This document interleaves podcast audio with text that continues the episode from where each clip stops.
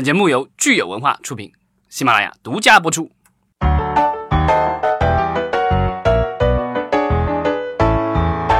欢迎大家收听新一期的影视观察，我是老张。我是大米，大家好，我是石溪。嗯嗯，今天我们来聊一个话题啊，这个好像我们之前一直想聊来着，好像一直没聊，是吧？对，因为最近正好有一个新闻嘛，就是有一部情景喜剧哈，对去年上了大电影，今年宣布要拍新的系列，就是《爱情公寓》，对吧？对我我以为你要说的是《生活大爆炸》那个新闻，都是新闻，都是是新闻这个是。结束了，这个不算新闻，就是大家都知道，就是嗯做了很久的心理准备。这个说要拍《爱情公寓五》，真的是突然出现了一个 新闻，吓了我一跳。反正两个新闻都是跟情景喜剧相关哈，所以我们这期就来聊聊情景喜剧。对，然后《生活大爆炸》的话，它是第十二季，然后这个这个月终结了嗯啊。然后呃，他其实也创造了一个记录，啊其实我都没意识到。他说他是这个就是美国黄金时段，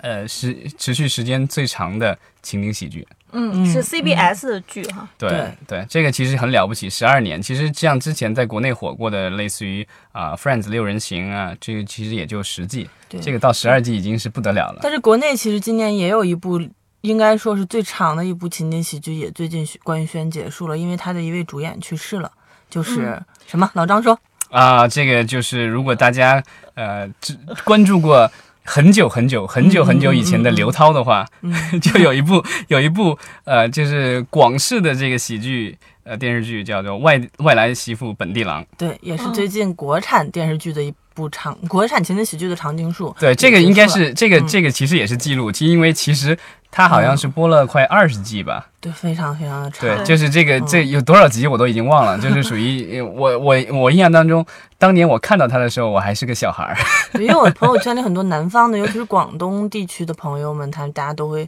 发朋友圈。对他其实呃，他我我感觉好像他应该是有两个版本，因为你从他的那个嘴型上看得出来，它是应该是有一个当地的粤语版，然后在广东卫视播的那版应该是配音版的。嗯嗯嗯嗯嗯，嗯，其实我们说像这个南方观众看的情景喜剧，能够在全国有一定知名度的，好像比较少哈。相对于我们说这个，对但是你那个《爱情公寓》的话，我觉得应该算是南派的。其实《爱情公寓》它是上海团队做的，它算是个对网生情景喜剧。如果往回追溯的话，它其实最早是一个从在网上独播的网剧嘛，然后所以它其实跨的地域性相对强一些，就不像因为其实中国情景喜剧我们可以稍微捋一下嘛，它最早诞生的其实是在电视台播的这种情景喜剧，跟美式的是很像的，对就以电视台为主导的。那么基本上这个严格就是从当年最早的北派的《我爱我家》。然后编辑部的故事，对，然后海马歌舞厅等这一系列的老北京味儿比较强的，或者北方气这个比较强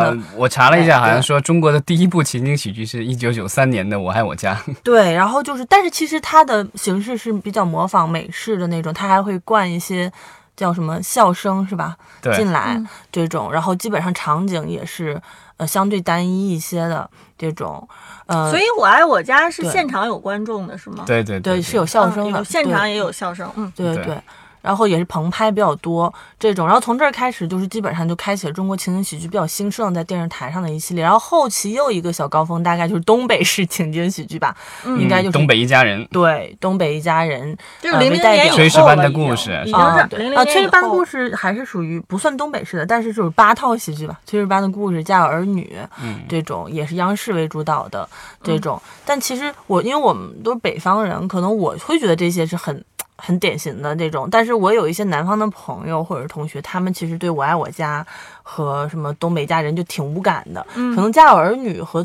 还好，呃，炊事班的故事就是相对小众一些，但是我我会觉得都是我们那个时候天天就看的情景喜剧，对，但这些都比较有典型性，这种。那你说《武林外传》属于偏南还是偏北？我觉得《武林外传》就是属于后期出来比较破对它，圈层的，它属于我觉得它是。南北混搭的，因为宁财神本人是他是南方人吧？对。然后，但是导演那个上镜的话，他是呃不，他是那个解放军什么对哪哪个哪个单位我忘了，就是他属于应该是北方北派的而。且《武林外传》他做了一个特别大的中国式创新，就是它是一个古装情景喜剧。中国在之前的情景喜剧都是现代的，那现代的文化可能地域性会比较强，但是它走的是古装武侠，它里边用了很多经典武侠剧的的梗啊，然后这些东西，但其实这些本身它是特别跨地域和跨文化和跨年龄圈层的。嗯，所以他当时一帮没有流量的小明星，都不小演员，然后在央视八套播，我当时印象特别深刻，高三的时候首播嘛，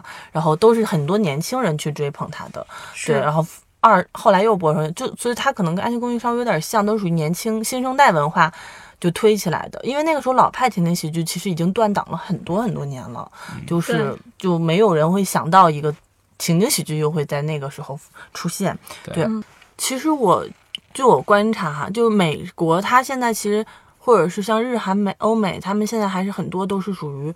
互电视台为主导的一个电视剧的播放渠道嗯为主，对吧？但是其实我们国家因为就是在二零差不多二零一二一三的那个时候，经历了比较大的一个互联网平台的崛起，这个对电视台的冲击是很大的。然后就会发现新生代和老一代的观众的这个断层会特别明显，就基本上年轻人很多就都会到互联网平台上去看了，不像美国，其实很多年轻人还是会看电视剧的，或者看电视的，在电视上看剧，或者是租 DVD 啊什么的。所以我觉得对中国情景喜剧一个特别分水岭的那几年，基本就是一二一一那些年，就是网上会出现了一种新型的喜剧，叫做段子剧，就是万万没想到啊、屌丝男士啊这种，它就是很满足。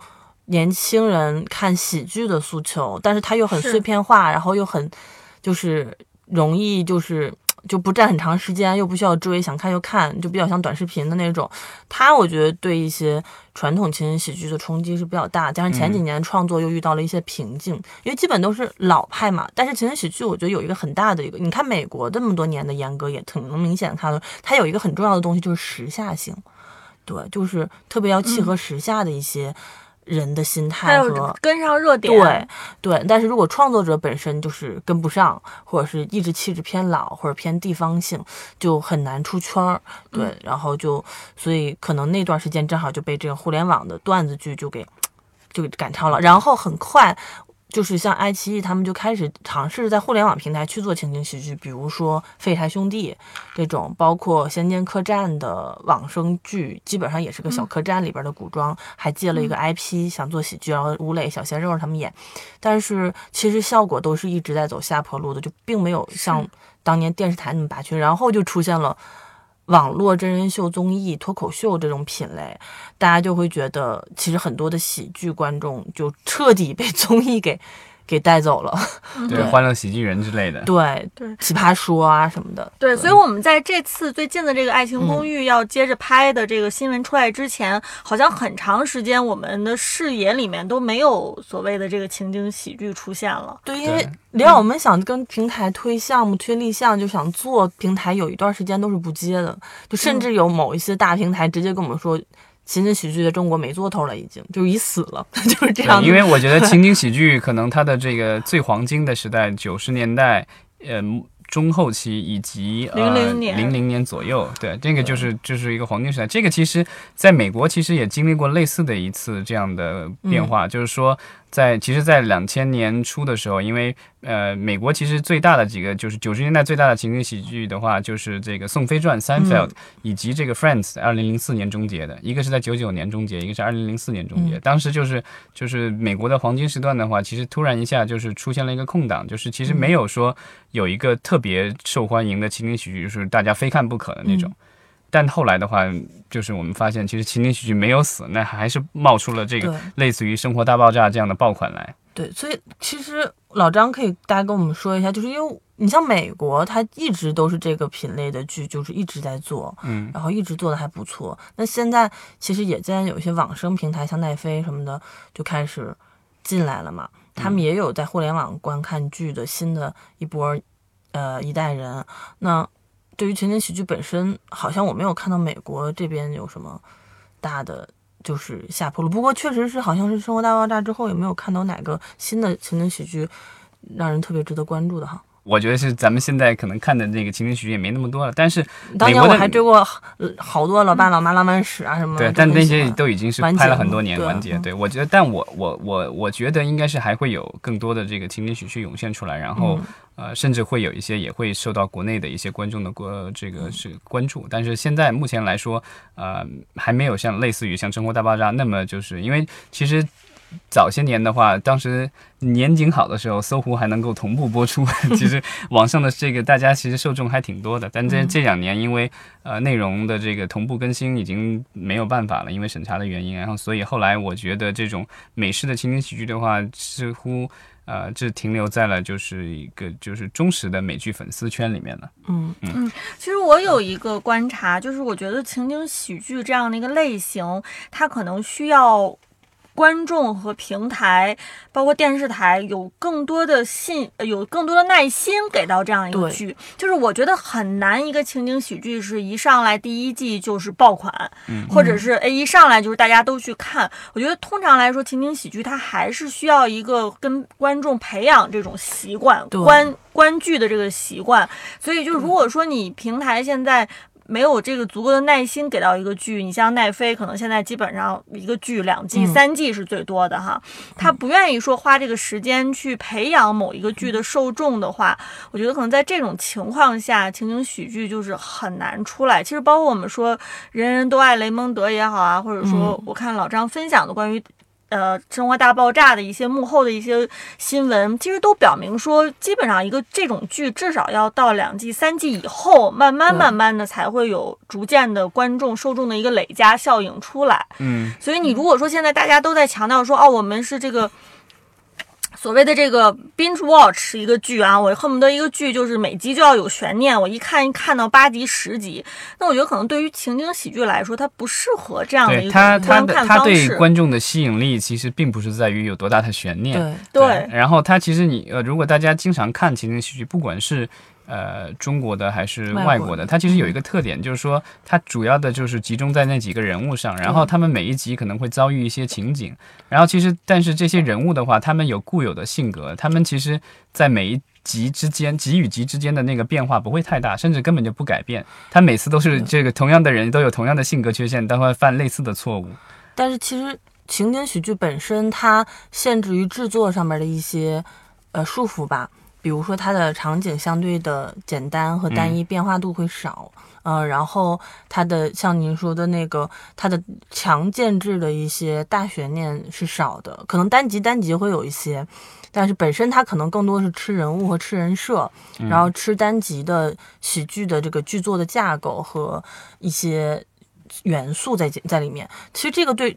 这个情景喜剧本身是对剧本和演员的要求是非常非常非常高的。嗯，那么这可能我觉得也是为什么现在国内的情景喜剧没有办法做。对，因为很浮躁，很缺乏。如果你不给剧本足够的时间，或者是就是还有就是做这这种类型喜剧的创作团队和人才团队比较稀缺的话，然后他又不能很快速的。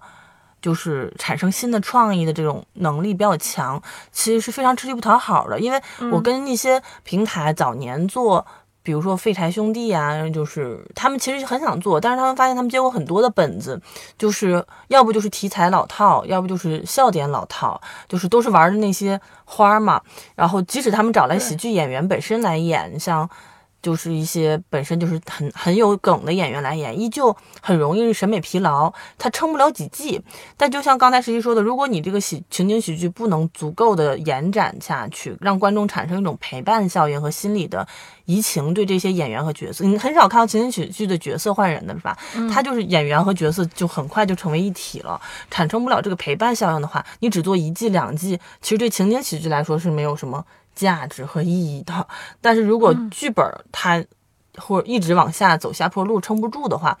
就其实就连段子剧我们都看出来，就是早早年的那些大的段子剧 IP 现在也都不做了，这些公司纷纷转型是吧？都开始做其他品类的剧，就是我那个。万和天一，我看他们现在做的主要也是带喜剧元素的一些就是剧情剧了。对，因为我问他们的人，就是不管是作者还是策划，还是他们就觉得这事儿特吃力不讨好，就是就是觉得，嗯，他又干不过隔壁奇葩说和吐槽大会，是不是？然后，但是就是他们又不，但是剧作难度又比他们要高，因为他们就是纯段子脱口秀似的，但是这个喜剧里还要加入故事性，还要加入其他的东西，然后就会觉得很吃力不讨好，而且综艺的广告植入要比喜剧容易得多，招商又容易，然后他们就觉得赚钱又不知道怎么赚的比人家更多，就所以很多的平台资源就自然而然的会向一些呃喜剧向的综艺转移。就连段子剧都干不过他们。嗯但是其实我觉得这两年可能喜剧向综艺也开始走下坡路了，之后似乎让情景喜剧又有了一些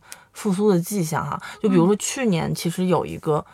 叫《家有儿女初长成》的，就把刘星又给整回来，嗯就演了一个新版的续集嘛。这虽然没有就引起什么很大的关注，但有一小部分的人还是就是有在朋友圈里发，我有看到卖情怀，然后觉得也还可以，就没有没有说像中间有很多粗制滥造的，但是整体可能觉得还是比较老老气，对，但是。就可见平台现在是愿意开始重新做情景喜剧了，嗯对，但是其实情景喜剧它在美国的话，它其实有几个相对的这个优势，但是对中国来说，其实这些嗯优势我觉得就是可能呃很难去这个发挥。嗯，比如说，呃，比如说这个情景喜剧的话，就是咱们先说情景喜剧是怎么被发明的。嗯情景喜剧其实在五十年代，美国做的第一个 情景喜剧是这个《I Love Lucy》。这个如果大家去看到一个黑白的一个情景喜剧，然后是这个演员其实就叫 Lucy，然后她演了这个剧，跟她老公一起啊、当时就是之所以做这个剧出来，其实它是史无前例的，因为在五十年代其实是电视的发展初期，嗯然后当时的很多的节目其实就是其实当时因为都没有录像机这个东西的存在，嗯所以很多的这个节目的话其实是现场直播，播完一次就再也没了。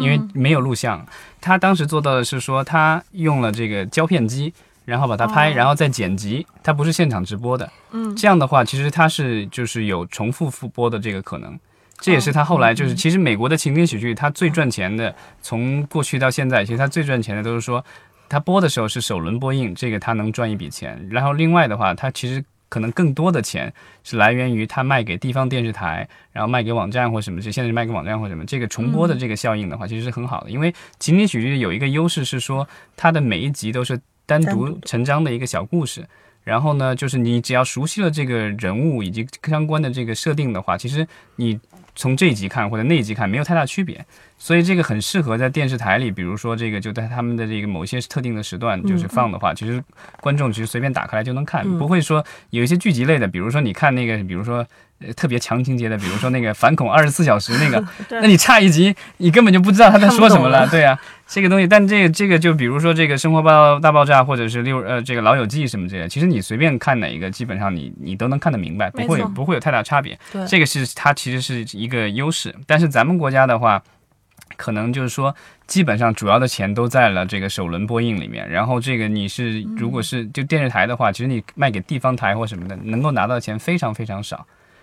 但是我觉得有一种情况是，如果你这个剧首轮播的时候成了一个大爆款，那它再卖的时候肯定还是可能会高价卖。嗯呃，不会的，因为不就是会吗？不会的，因为就是地方台就是没钱，嗯这个 但它比如说之前最早《爱情公寓》是网络先出来的，对不对？对它是反哺电视台，对对对嗯而且它又但它是在卫视，它是在卫视上播，哦就基流电视台。本咱们国家的这个就是说，就是虽然呃整个呃影视行业就是规模已经长得比较大了，但是就是说在这个这这个在基础基础上的话，其实和呃像美国这样的大市场还是有差别的，因为它没有特别强大的一些所谓的。地方电视台或者是独立电视台，他们是其实有财力去买这些内容的。那中国其实现在缺的是，因为就是所有的好的资源都集中在北京、上海这种大城市，然后一些大的卫视，比如湖南卫视，就是基本上的话，你的钱主要是靠这个首轮播映来的。对，啊，之后的话就是播完了，其实你的这个就是剩余价值其实相对要很少了。那其实对《爱情公寓》它这种类型呢，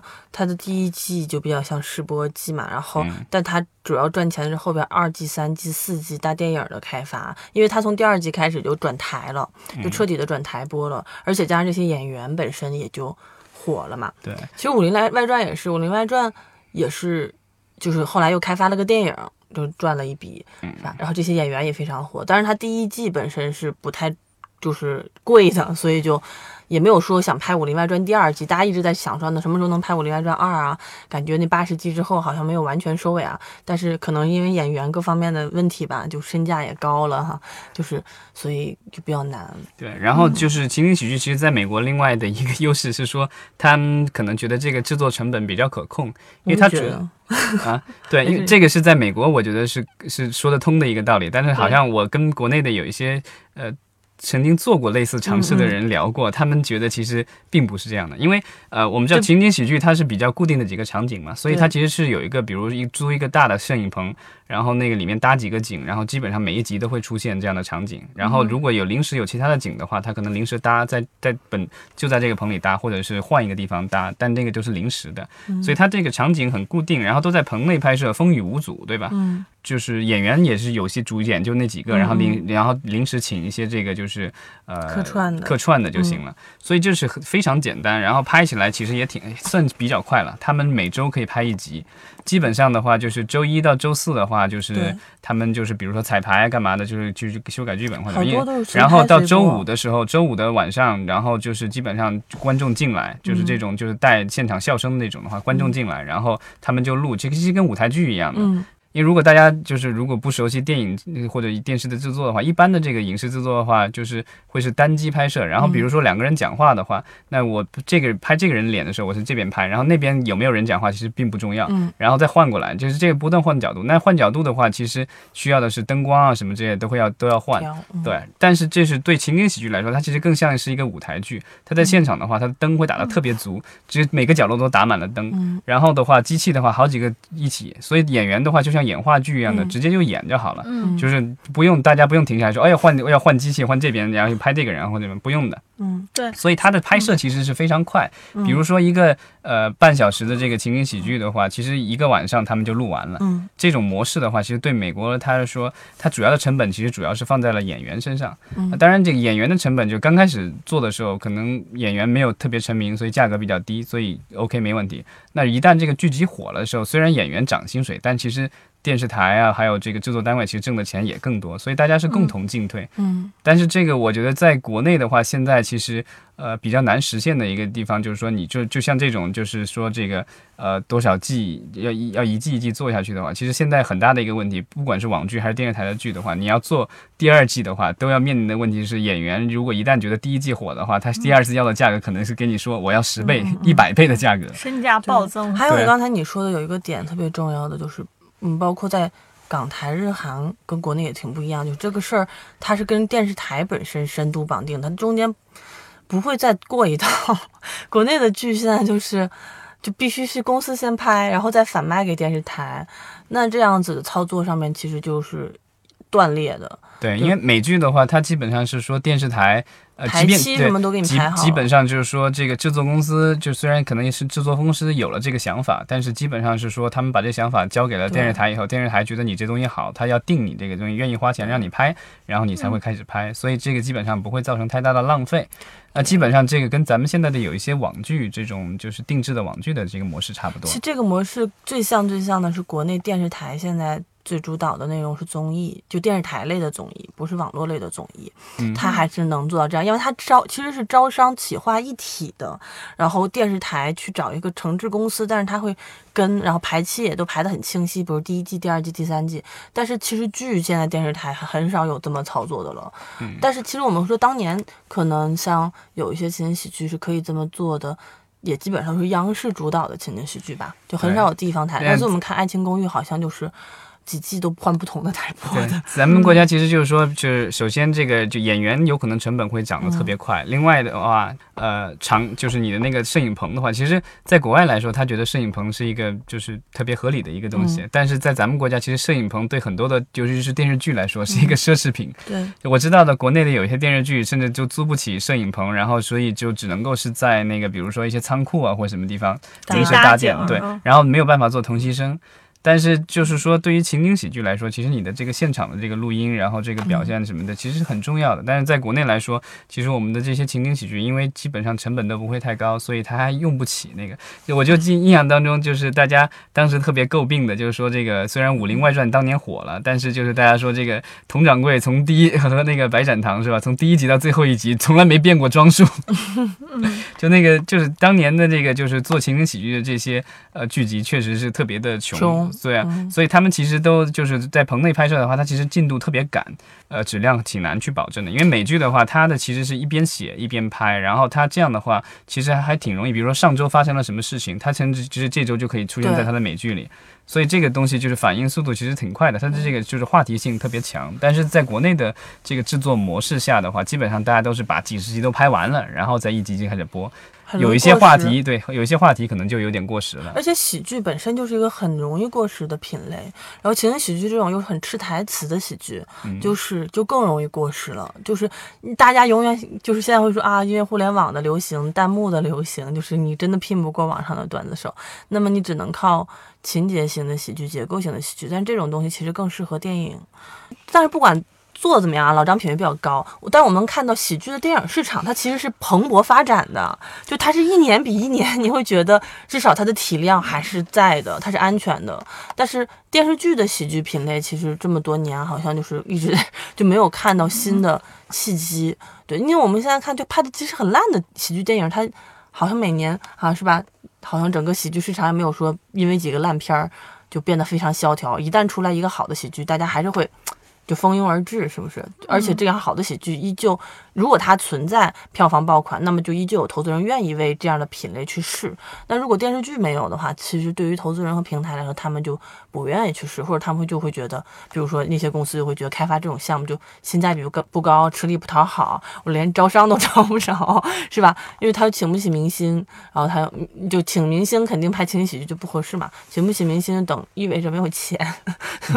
没有广告，没有对，就前期就会很大的投入，就很麻烦。对。我听你们说半天，我的感受就是，它看上去最后呈现出你的一个情景喜剧的作品，可能大家觉得挺简单的哈，我嗯。景儿也就这么几个，演员就这么几个，但是它其实背后，你要是好的一部作品，它其实需要你这个整体的这个行业是高度发达的，对，因为它真的流程是一个流水线的产品。没错，它的工业化是程度是要求相当高的，所以我们说，其实不光是好莱坞大片里面，你看到这个美国的电影电视工业，它的这个所谓的工业化哈，嗯其实你从这个情景喜剧里面，你可能更能体现出就是什么是好莱坞的这个工业化。以及它的人才储备的基础有多扎实。对啊，你你想一个情景喜剧，其实它要求的编剧其实是要很多的，因为你想它，比如说电视台的这种一般的这种电视台的话，可能二十几集或十几集，它其实那个量挺大的。然后他们这个就是有一组的人在写，可能十个人八个人在写，对，然后每个人可能负责不同的集，然后大家可能平时会。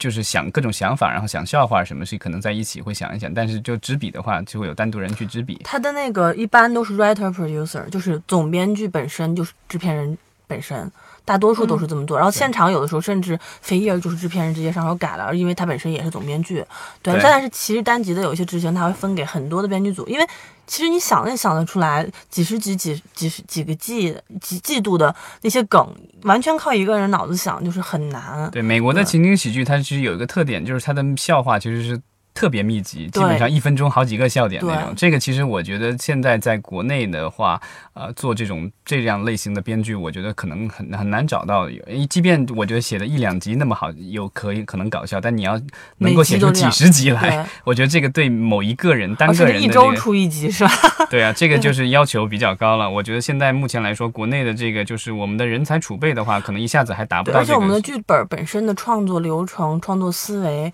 甚至格式的标准化都没有统一。那你让一个人他做这么多协同编剧的同总统稿是非常崩溃的。因为我做过统稿，我就觉得天哪！首先第一件事是先统一一下剧本格式，对，就是